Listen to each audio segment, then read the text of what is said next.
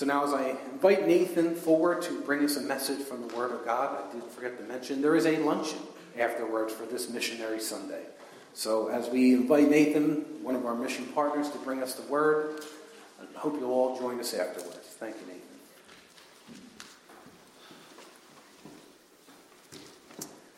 Let's pray.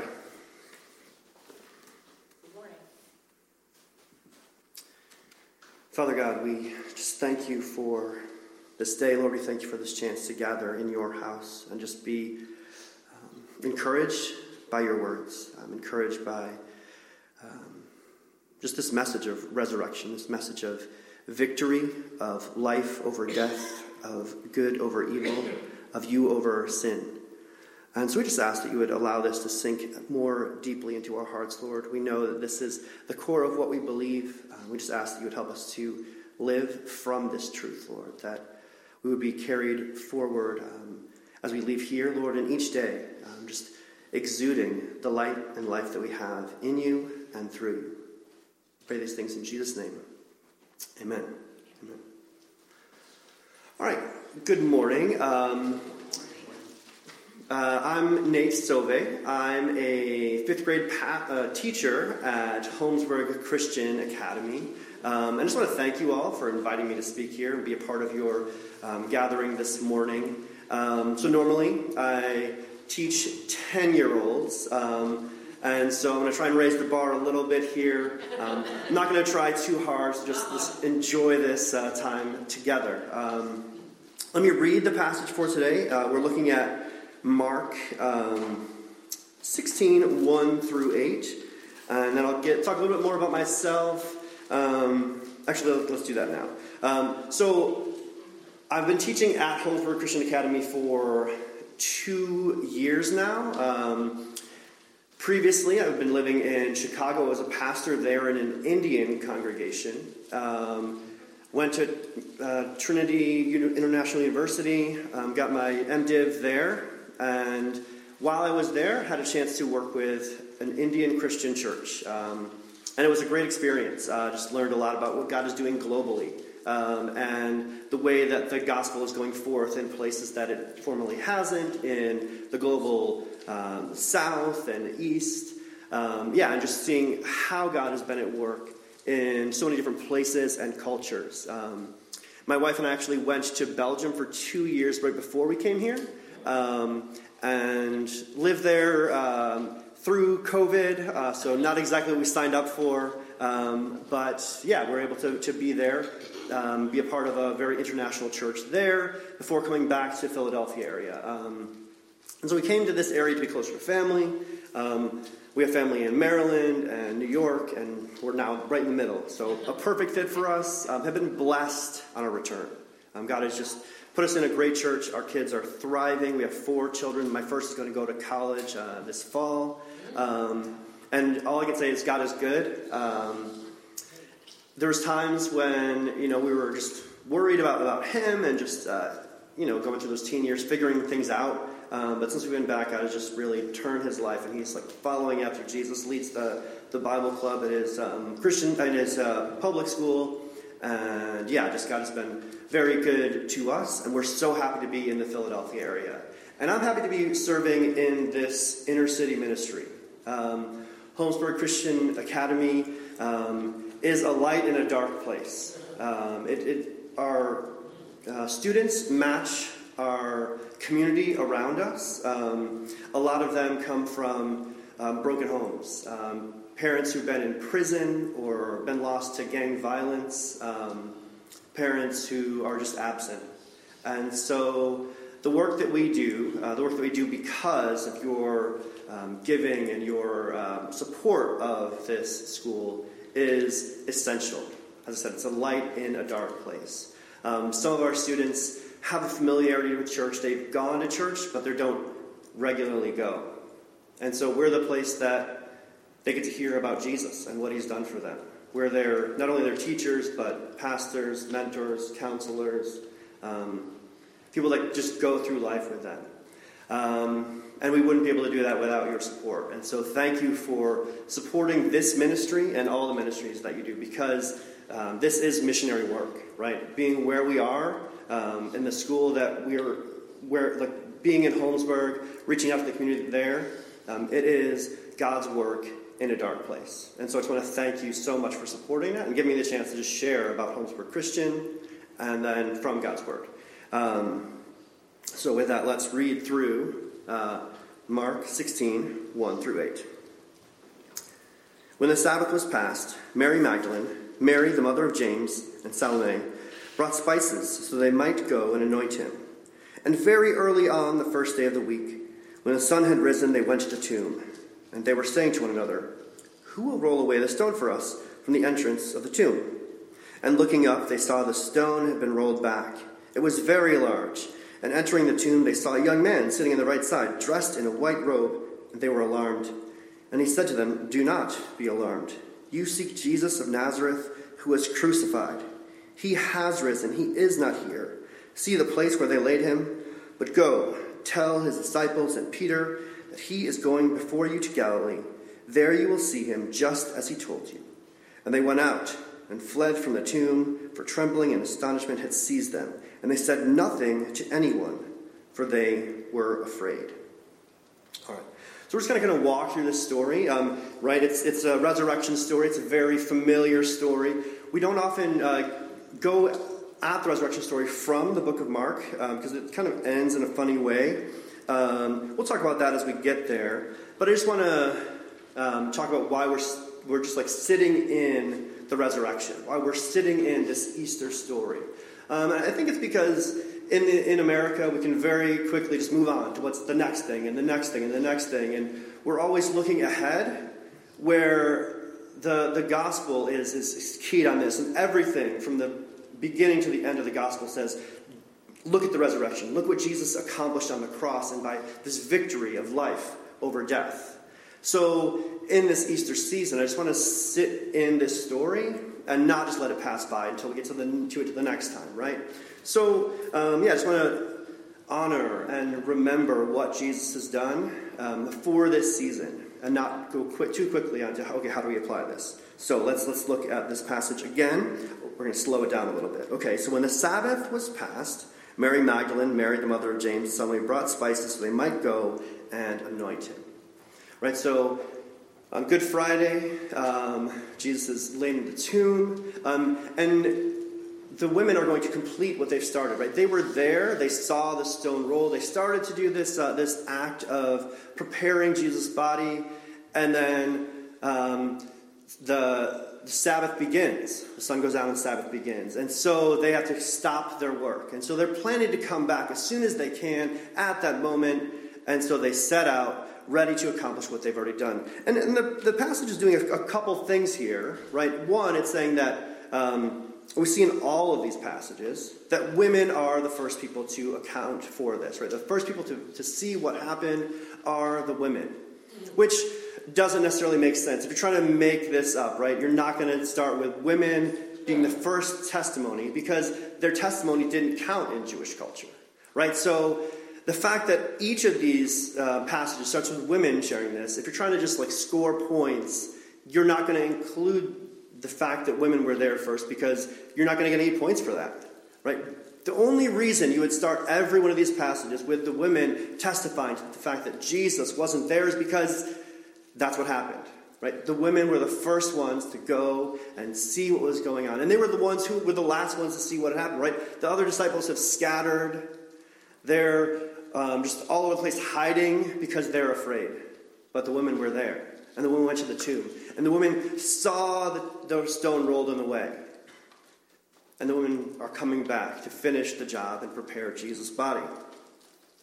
So they're going, right, fairly early on the, very early on the first day of the week. Um, they go, and as on their way, they're like, "We got a little problem here, right? There's this big stone." But they're, they're, they do not like worry about the problem. They're women. They're going to figure this out, right?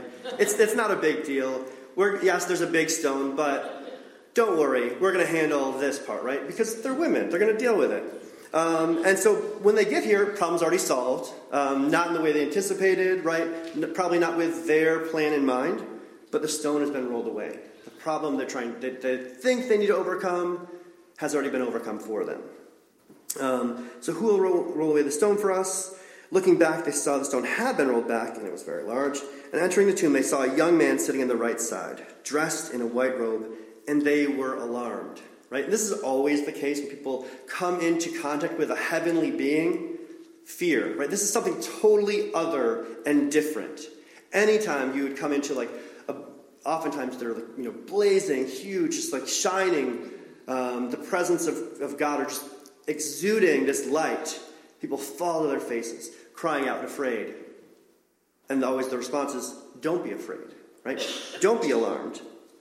You see Jesus of Nazareth, who was crucified, he has risen, he is not here.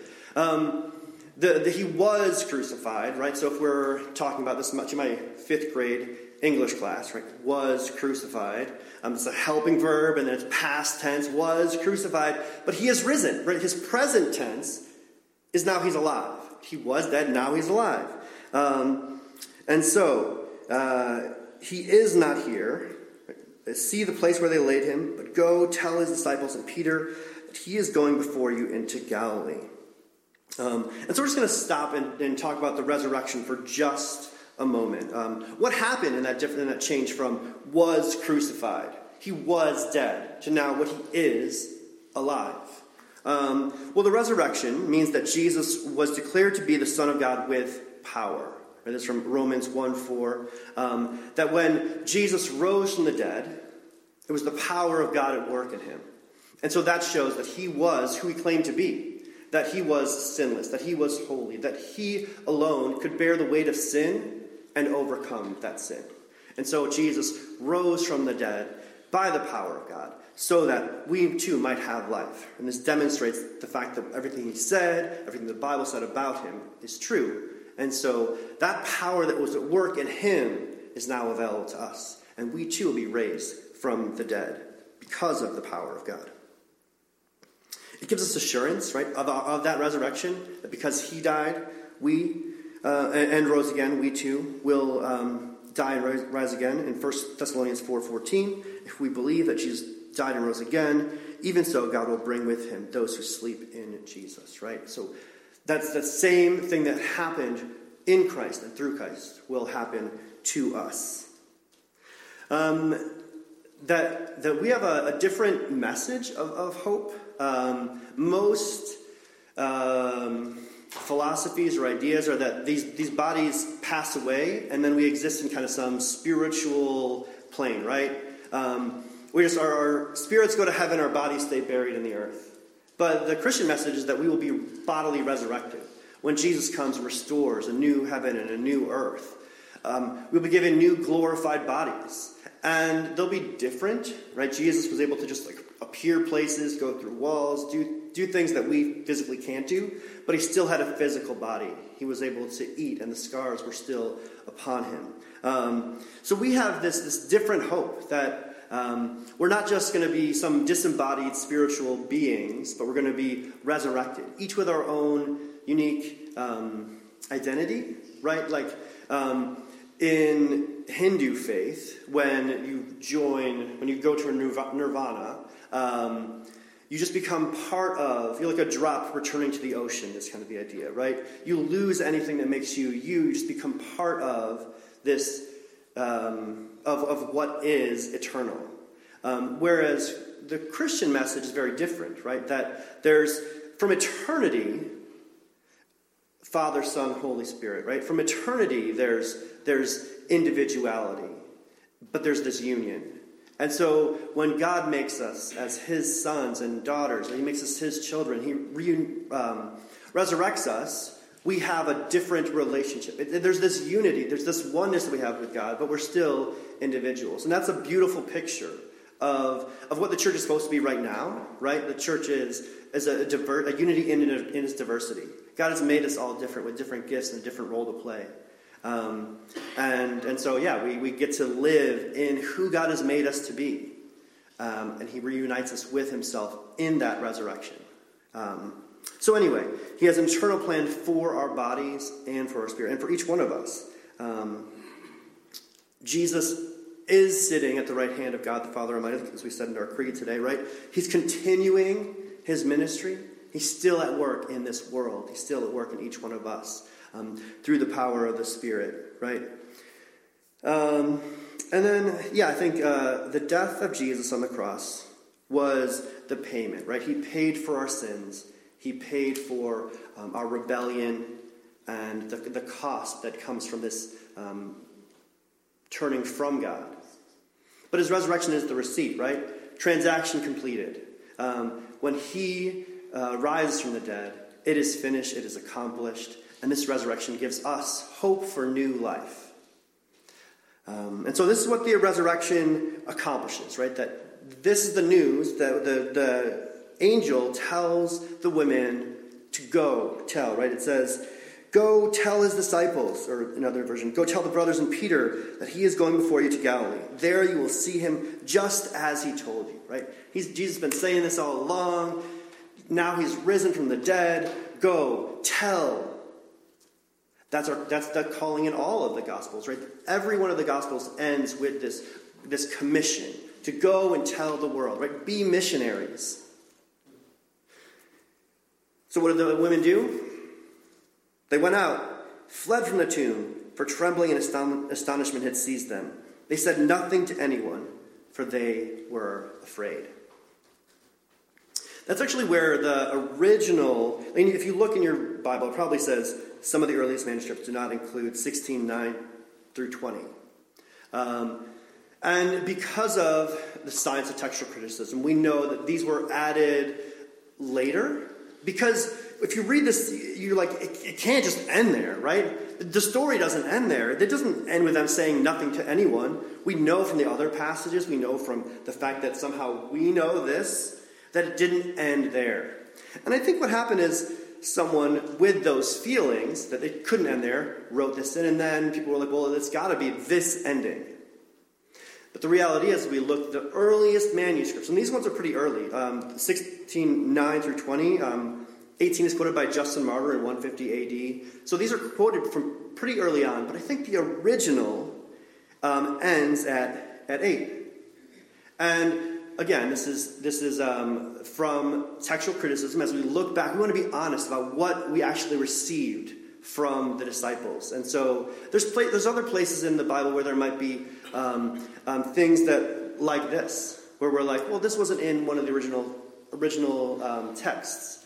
Um, and from that, from using textual criticism, this, this science of understanding what was originally there, when we look back at the earliest things, we can know, um, Bruce Metzger says that everything that's in the Bible, everything theological that we know, is what we found in the original texts. Um, there might be some places where it says like Christ Jesus instead of Jesus Christ in some early texts, but nothing that impacts our understanding of what actually was received. And so this should be encouraging to us. Things like this, where we're like, we're that that um, what we have we know is from the very earliest texts, right? From what was uh, written by the disciples themselves. And uh, Mark, um, who wasn't one of the original disciples, but he had seen Jesus um, and, ministered with him.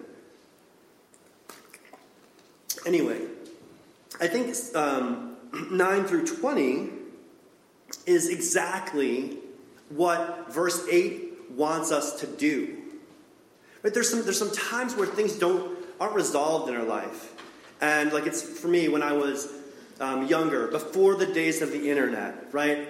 I had there's sometimes I just I didn't know the answer to a question, and it would burn at me all day. I'm like, what could this be? I, I know this answer's out there, this information's out there, and I would just think about it and think about it until it would click, or until uh, somebody else told me. Now, if I ever have a question, I'm just like, what does the internet say? And just look up and, and and I don't have to wrestle with these thoughts of, oh, what was this thing? I know this thing, and I just have forgotten it, right? That, that, that point of not having resolution is, um, is I think, something that we're often, that, that place where we're often in, in life, right? We want to bring about a good ending. We want to see this thing come to fruition. There's things that we have to do to make to accomplish those things.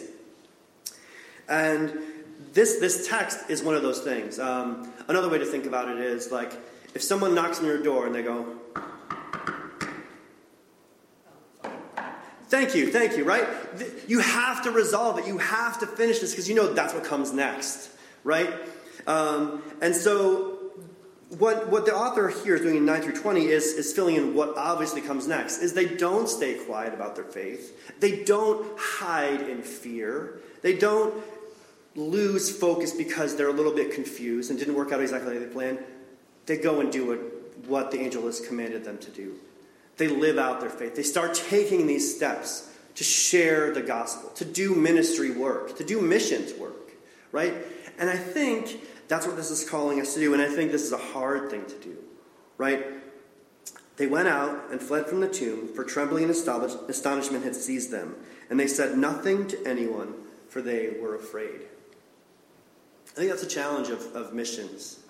Um, the, the challenge of ministry is the fear that we have, right? What will people think? What will they say? What will, how will they react to this message of, of hope and life? that's what they were commanded to do, and that's what was hard to do. And, that, and they left, not certain, not sure what they were going to do. Um, and, and I think that for our students at HCA, this is the biggest thing for them to overcome, right? They are little lights in a dark place. And yeah, in our, in our classroom, they can talk about their faith, but then they're back in their neighborhoods. And I see too many of them trying to like act like they're grown up and, and act like the big kids and be tough when we just need to be vulnerable and open and, and trust God and be kind and good and not tough. Um, and so, my hope is that our students will hear this message of what Jesus has done, right? that he has conquered death, that he is the great victor. And though we might be scared to step out, though we might not be assured of what is next, that we're not afraid to do that. I think, I think for so many of us, as maybe not in that HCA situation, but in our situation, our reliance is not so much on Christ, but our finances, right? That's a place where that gets threatened, there's fear, there's uncertainty, there's bewilderment there. And God always calls us to trust Him, right? Go and tell.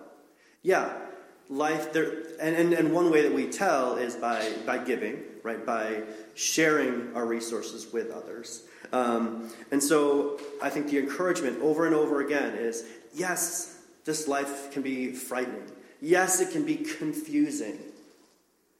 But don't forget this gift that you have in jesus.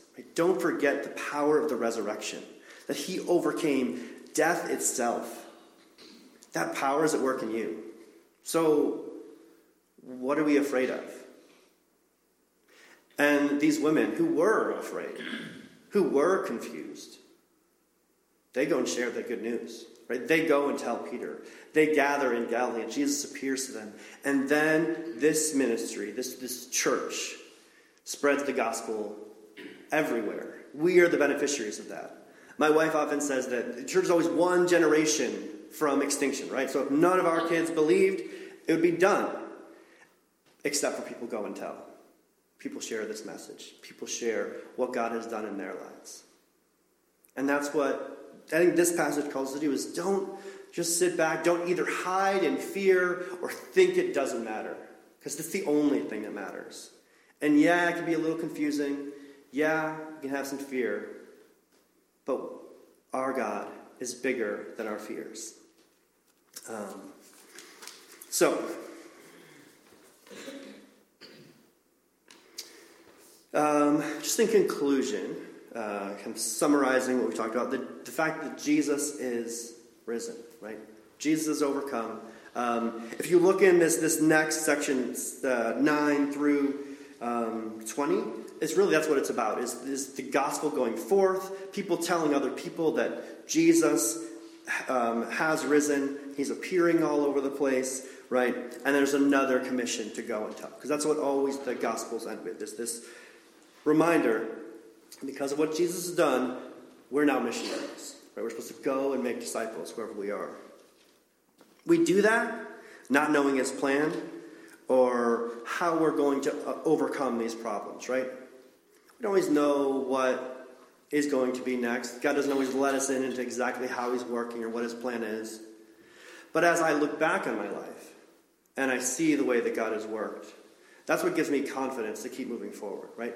That there's these other times where there was strains in relationships with my kids or even with my wife or in the church that I've been in, right? And there's these things that, that were that seemed tough at the time, and then God brought me through. And when I look back, I'm like, oh yeah, you know, God is good, God is faithful, God has done that. And so each time I get into a new situation where it's it's hard again, I can look back and remember, God is faithful. And that's what God is always telling the Israelites to do. The most given command in the Old Testament is remember. Remember what God has done. Remember when you guys were um, in Egypt and God came through. Remember when you're in the wilderness and God came through. Remember this, remember that. Remember what God has done. He brought you through. So don't be so afraid right now. Don't be so worried. It's just another time that when you get through it, you're going to look back and God's going to be like, hey, remember that? We got through, right? You're okay, right?